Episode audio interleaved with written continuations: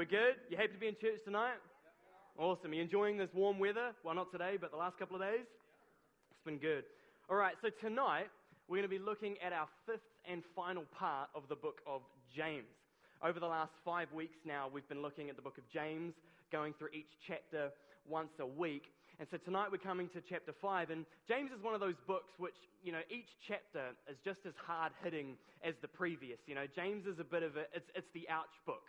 Um, he doesn't hold back any punches. He doesn't try and sugarcoat it. He doesn't try and, you know, soften it up so that we'd receive it. He just tells us some hard hitting truths. He speaks it out as he wants to say it when we want, you know, as he wants to say it and, you know, what we need to hear. I love how Simon put it a few weeks ago. Simon said his words were sharp, as sharp as a two edged sword, alluding to Hebrews 4, verse 12, where it says his words, you know, the word of God is alive and powerful. It is sharper than the sharpest two edged sword, cutting between soul and spirit, between joint and marrow. It exposes our innermost thoughts and desires. James knows that while these words are direct, while these words are hard, while these words are sharp, he's deliberately doing that so that they can get into our innermost being, so they can cut between soul and spirit and get to the innermost part of us because he knows that if something can get into the innermost part of you, if something can get deep into your heart, then it can truly change your life. It can truly bring around, bring about change and transformation. And the overarching message that James is trying to portray throughout his whole book is that if our faith is genuine, if our faith is real, if we truly believe what we say we believe, then this should impact every area of our life. This should impact every area of the way that we live, the way we talk, the way we act and interact with each other. This is why when you read the graphic behind me, it says a faith that works, not a faith that says, not a faith that thinks, not a faith that doesn't work, a faith that works, a faith that is so radical, so significant, so transformational that when it gets a hold of your life, when it gets into your innermost being, then people should be able to look at you and tell there is something different about you. You talk differently. You act differently. In fact, you even hold yourself. You carry yourself differently. There's a different atmosphere around your life. James is saying that our faith should be able to be distinguished by the way we live, the way we act, and the way we speak. When Jesus says, You'll be known as my disciples by the way you love one another, this is what he's talking about. James says in chapter 2 So you see, we are shown to be right with God by what we do, not by faith alone. We are shown to be right with God. Who are we showing? We're showing the world. We are shown because we actually know that it isn't actually by what we do that makes us right with God. It is actually by our faith. When we believe in Jesus, when we accept what he did on the cross, that puts us in right standing with God. There's nothing else we can do, nothing else we can say, but we are shown to be right with God by the way we live and we act. It's that out of that inner transformation that takes place, our lives reflect that.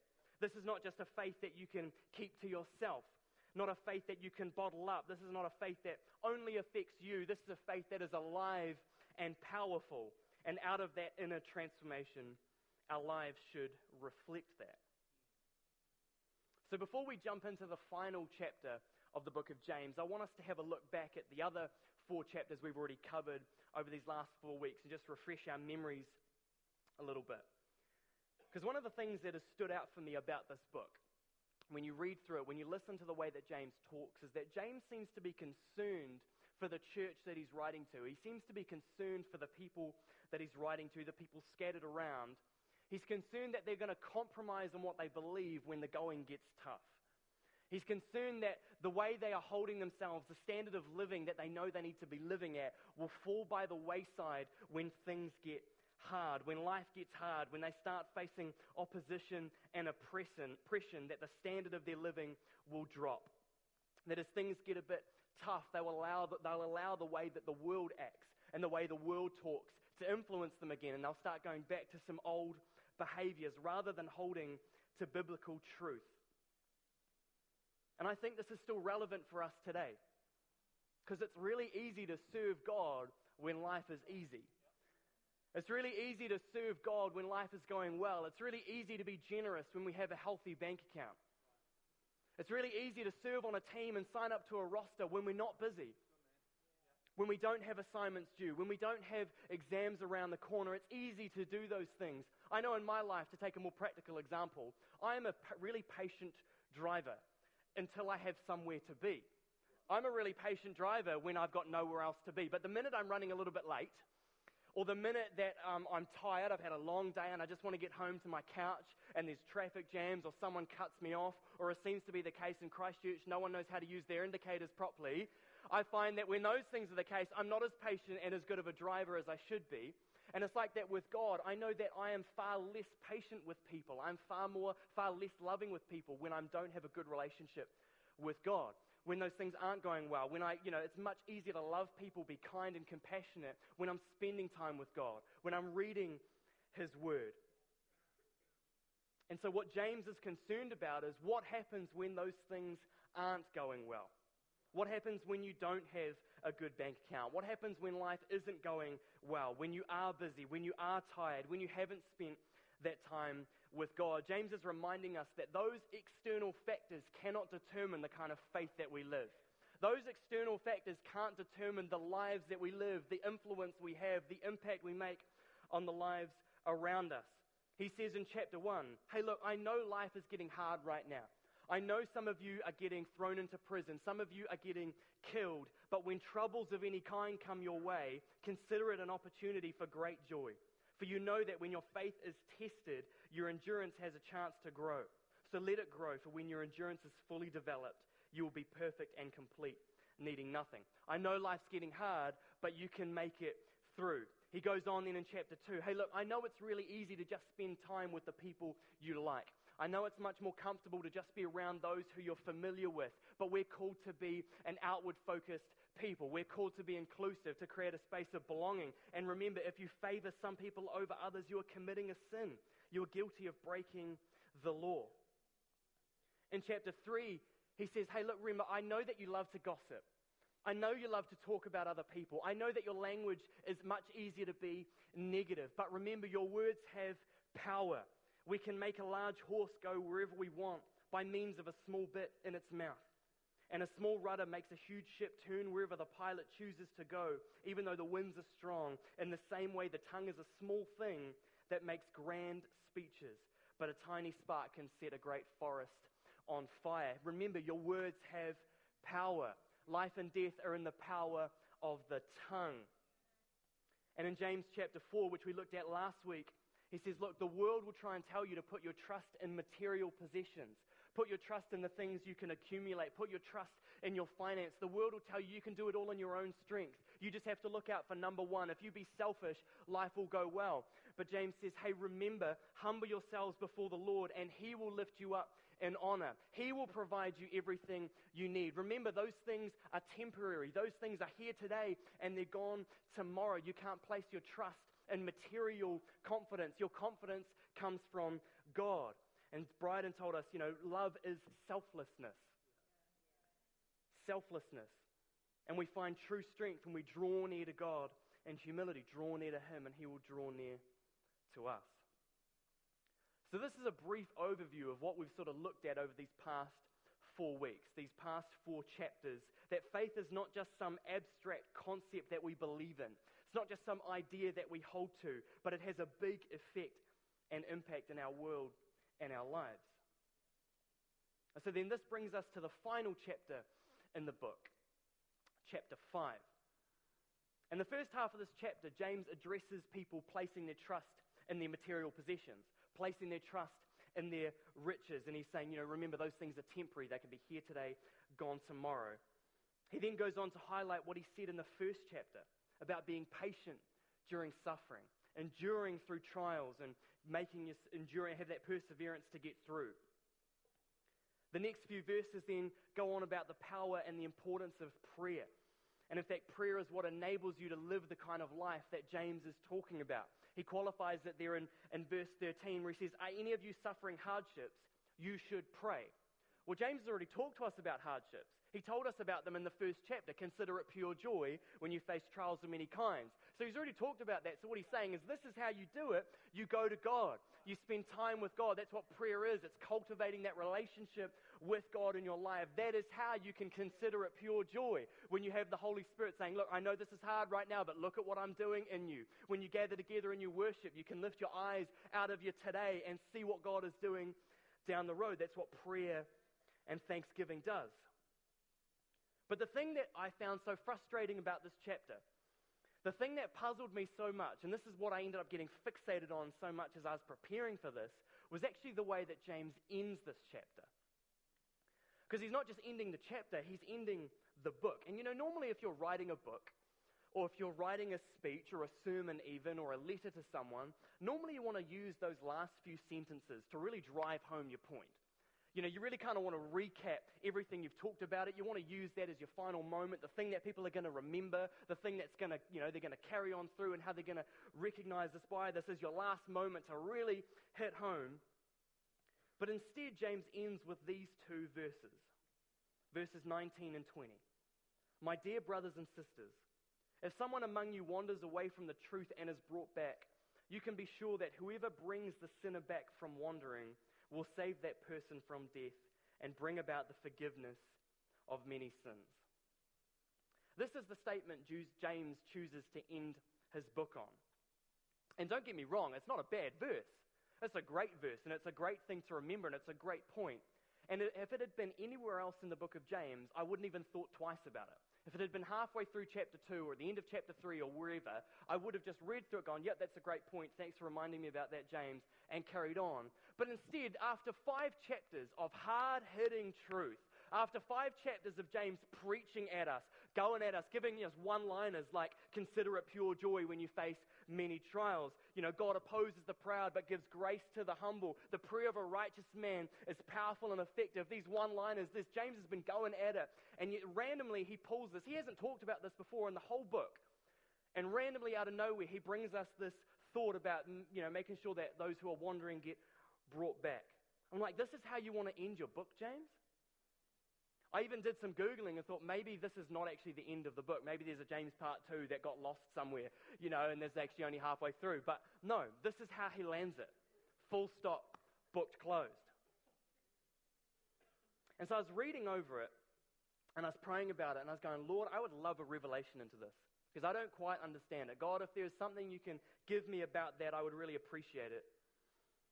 And I don't think he gave me full revelation, but there was something that suddenly jumped out to me that hadn't before as I read over it and I prayed over it. And it was the phrase that James uses right at the start of verse 19 My dear brothers and sisters. My dear brothers and sisters. As I was reading over this, that suddenly jumped out and it hadn't before.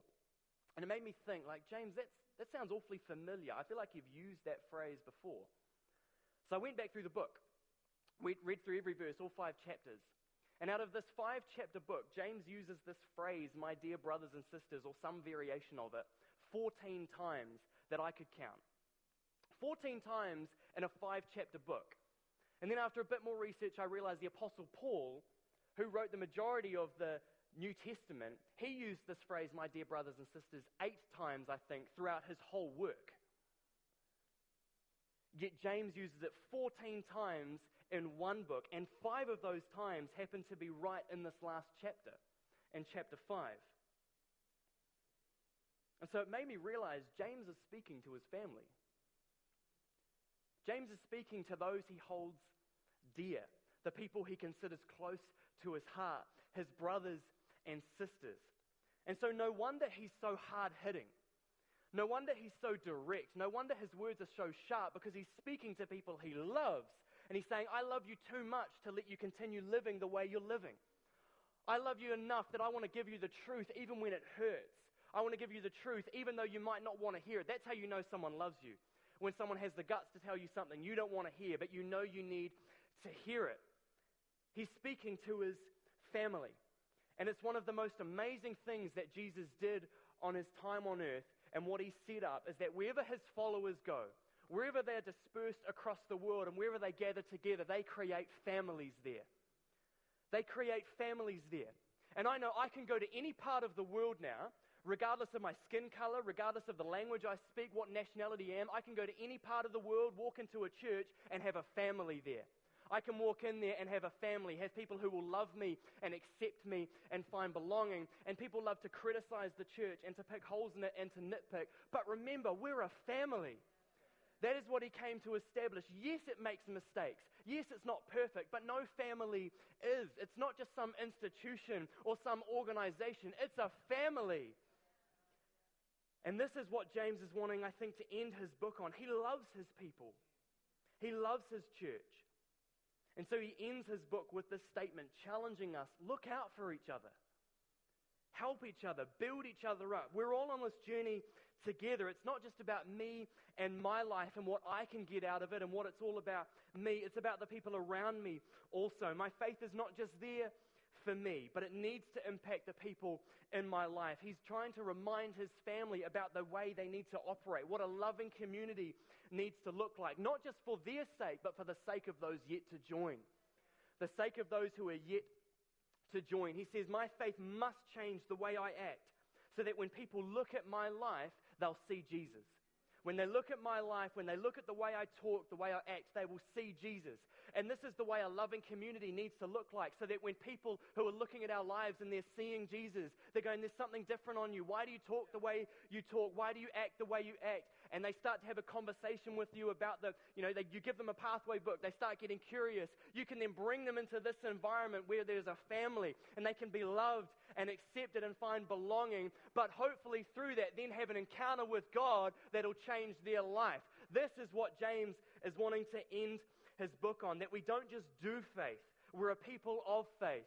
That we don't just do church, but we are the church. We be the church. We've been saying recently, we're not just a church that does mission, we're a church on mission. It's all about Jesus and people coming to know him. This is what James is wanting to end his statement on. That the reason our faith needs to manifest itself, the reason we need to watch what we say, the reason we need to act a particular way, the reason he's so hard hitting and so direct and his words are so sharp is because it's all for the people who don't yet know Jesus. It's all for those yet to have an encounter with him. That we're all on mission. That we all have to have a faith that works. And I think that's maybe what he's saying. Might not be the full revelation, but that's something God spoke to me throughout all. That we're all on mission. We're a family. Let's use our words to build the family up, not tear it down. Let's use our actions to reflect the family well, so that when we're out in the world, when we're out in the marketplace, the people go, Man, your family must be awesome. If you act this way, if you talk this way, your family must be amazing. A faith that works. So that's been the book of James. Hopefully, you've managed to receive something out of these last five weeks. The panel can come and join me now. We're going to go into our panel for the last time of the book of James, and then we'll carry on.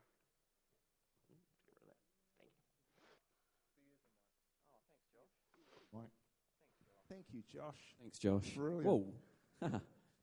okay, well, welcome to Life Talk panel. Uh, we've got a few extra people here tonight than, uh, than normal, so I guess that means everybody has to cut what they say down in, by about half. All right, so um, but uh, these guys have all spoken into our series on James, uh, so we've invited them all back to speak again. Yeah. I guess which was really cool. So Julia and Bryden and Jeremiah and Jono and Simon and I'm Dave. Um, I've got a few questions that we've, we've got to talk about, but I want to I want to sit first of all in this whole idea that you just brought at the end, the family. Mm. Because as you were speaking, I was thinking, man, the Bible talks about us and our, our role and our function in, in different ways.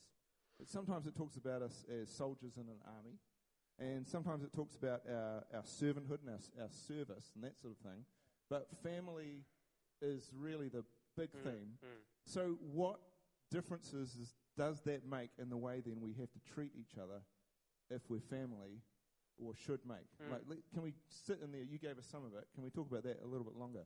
Well, how, how do I treat you differently then hmm. if I'm not just alongside you as a worker hmm. and I'm not just alongside you as a soldier, Totally. but I'm alongside you as Yeah. a brother? Yeah. What difference does that make? Yeah, well, I think like instantly when you have a the family, I mean, it, it, one one it's always hard because actually everyone's natural families are different too. Like I was lucky, I grew up with a great family, but other people may not have had that same experience, so that automatically a- you know adds some tension in your, the way you think about it. But a loving family, what should what it should be defined by is that we have each other's back. You know, that we're actually spurring each other on, which is what James was really talking about in those last two verses. Saying, look, if you notice someone start to go astray, have the guts to go and talk to them. You know, love them enough to have a hard conversation and to chat with them. And I think that's what a family does. Whereas if you're just a co, if we're purely in this for professionalism, mm. then actually what you do doesn't affect me as much, or the way that you live your life doesn't affect me as much. And if you go off the wrong way, well, it doesn't matter. You're not my problem. But a family looks out for each other. Family loves each other, um, and wants the best for each other. It can be re- it can be really hard um, being a family though, because families I don't know about you, but me and my siblings sometimes disagreed occasionally, um, and we just shook hands and it was fine, right?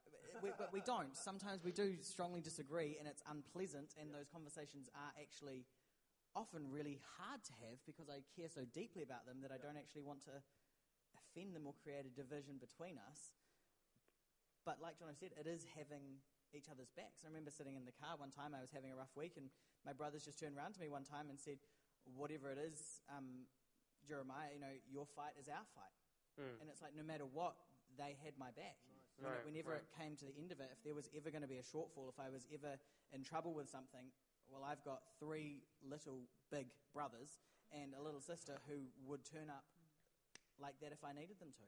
And it, I think that's it. It's an all in, no matter what it takes, Yeah. we'll be there. And Yeah. if, it's, if that's the church, then what does it mean to, to turn up and fill the gap? I don't just come and, oh man, I see someone sitting on their own. Well, I will go and Mm. I will meet that person. I won't just wait for someone else who's already been uh, asked to do it or got a t shirt on, but I will do whatever it takes so that someone will feel Mm.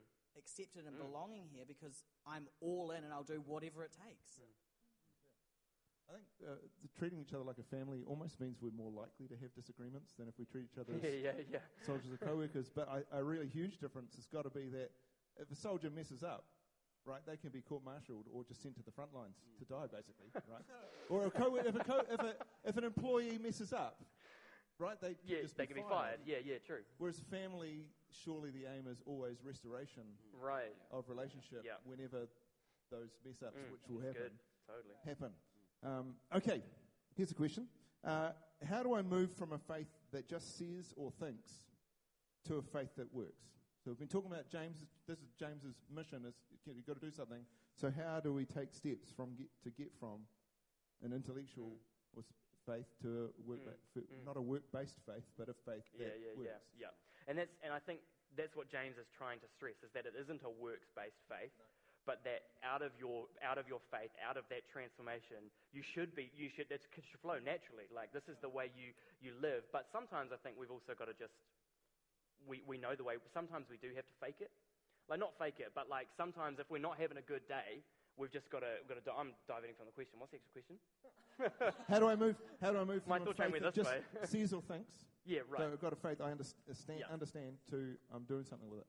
Mm. How do we get? What's the steps? Can, can I, jump? I, I think maybe it's a vulnerability before God as well. Like James talks about persevering in trials and, and continuing to, to show up and go as you as you go through tough stuff, that your faith gets deeper and it gets more real and it's out of that place of of healing and of wholeness that they actually become something that is solid and dependable. That you're like, man, I you know, you've walked through some things and you're like, I can't deny that God wasn't wasn't in that. And yeah, I don't know, maybe you guys can kind of add to that thought, but I think that, that thinking of as you've walked through those things, as you've stuck with it, you've seen God prove himself, his faithfulness in your life, and that that is so real and so evident that that, that kind of it develops something different within you. It develops that maturity that I think you know they're talking about.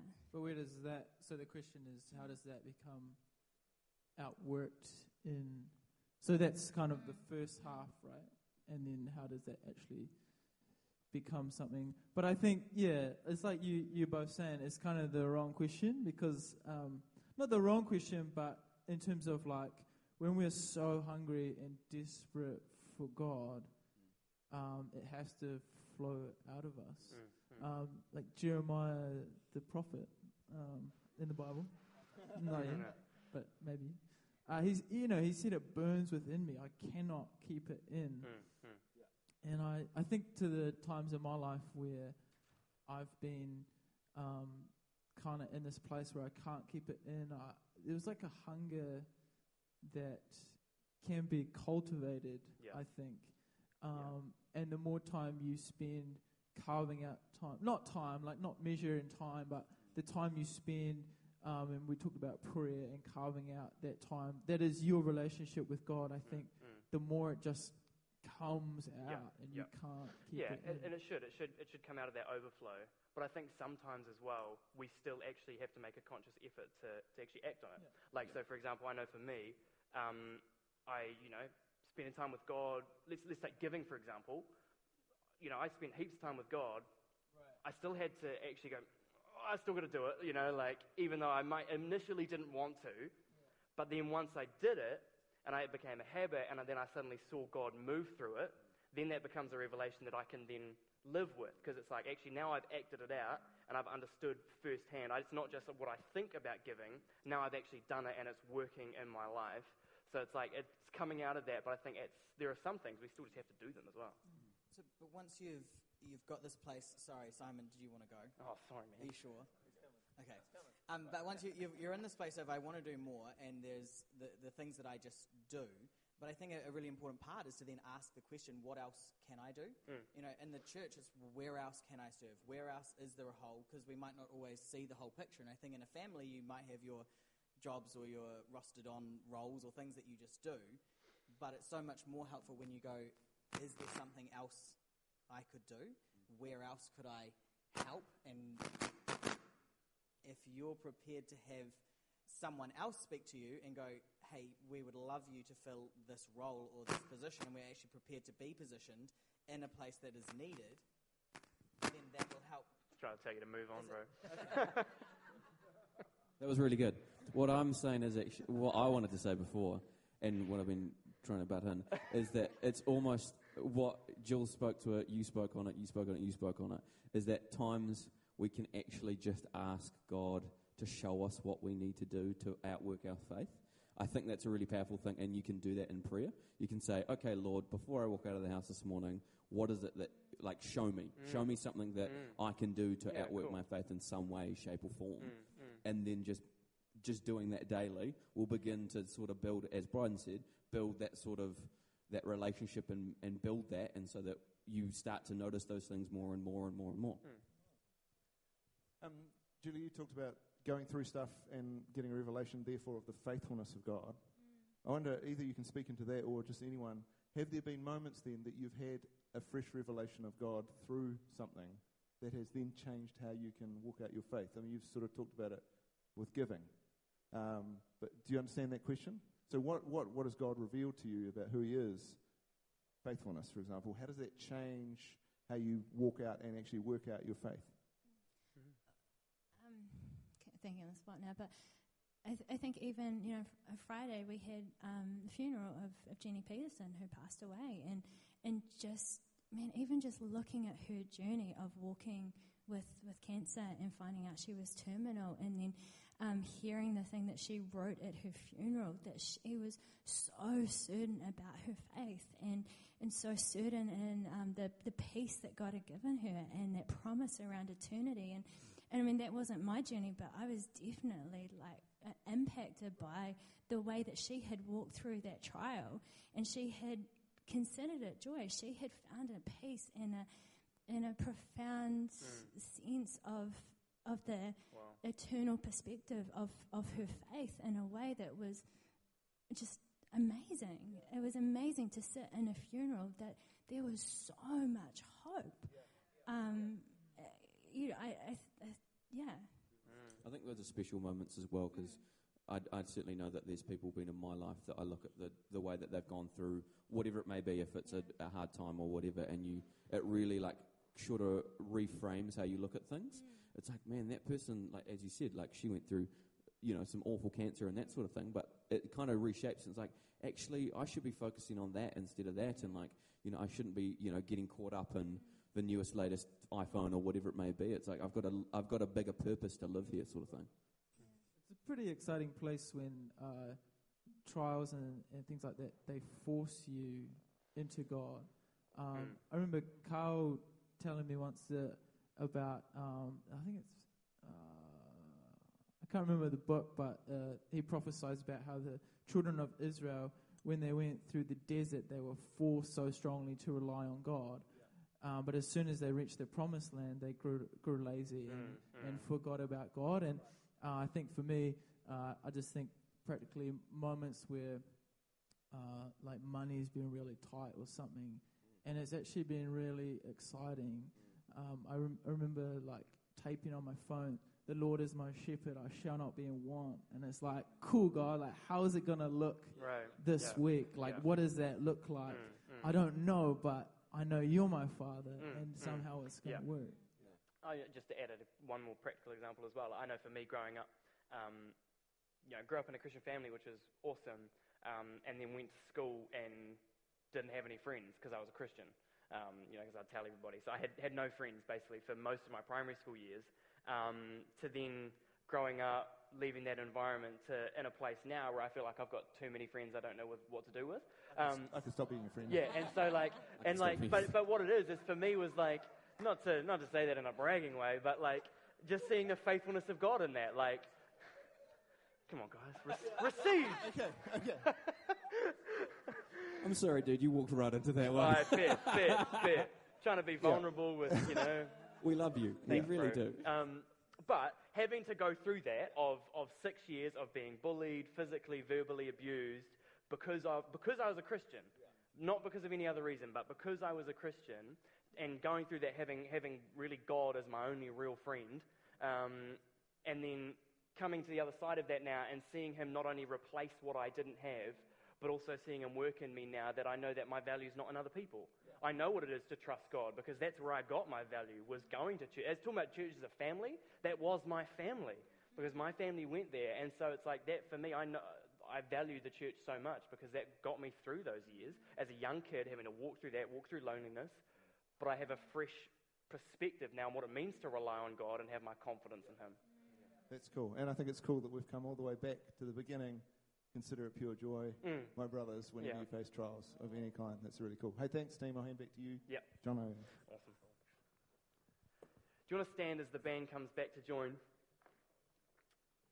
We're going to go back into another song now, and so we just want to give you an opportunity to uh, respond in any way that you would like, whether you'd like to come down the front or just um, in your seat, wh- whatever that looks like for you. But to ask God to give you that fresh perspective man, how do I live a faith that works? How do I live a faith that's on mission? How do I live a faith that impacts the way I live, the way I act, and the way I speak? So, Father, we just thank you for your amazing love for us. That you don't leave us on our own, but you provide us with your Holy Spirit to help us through any trial. You don't leave us on your own, that, that we can, you have that relationship with us, that we can say, I consider it joy, even when I'm in the midst of a storm. Even when life is not going my way, I have that eternal hope in you. So, Father, I ask as we sing this song that you would refresh that perspective for us. God, maybe even prompt us, show us areas in our life where we need to activate our faith again. Maybe it's in our workplace, in our university, wherever that may be. God, would you show us things? Would you open doors in our world? Give us the courage to step through them. In your mighty name we pray.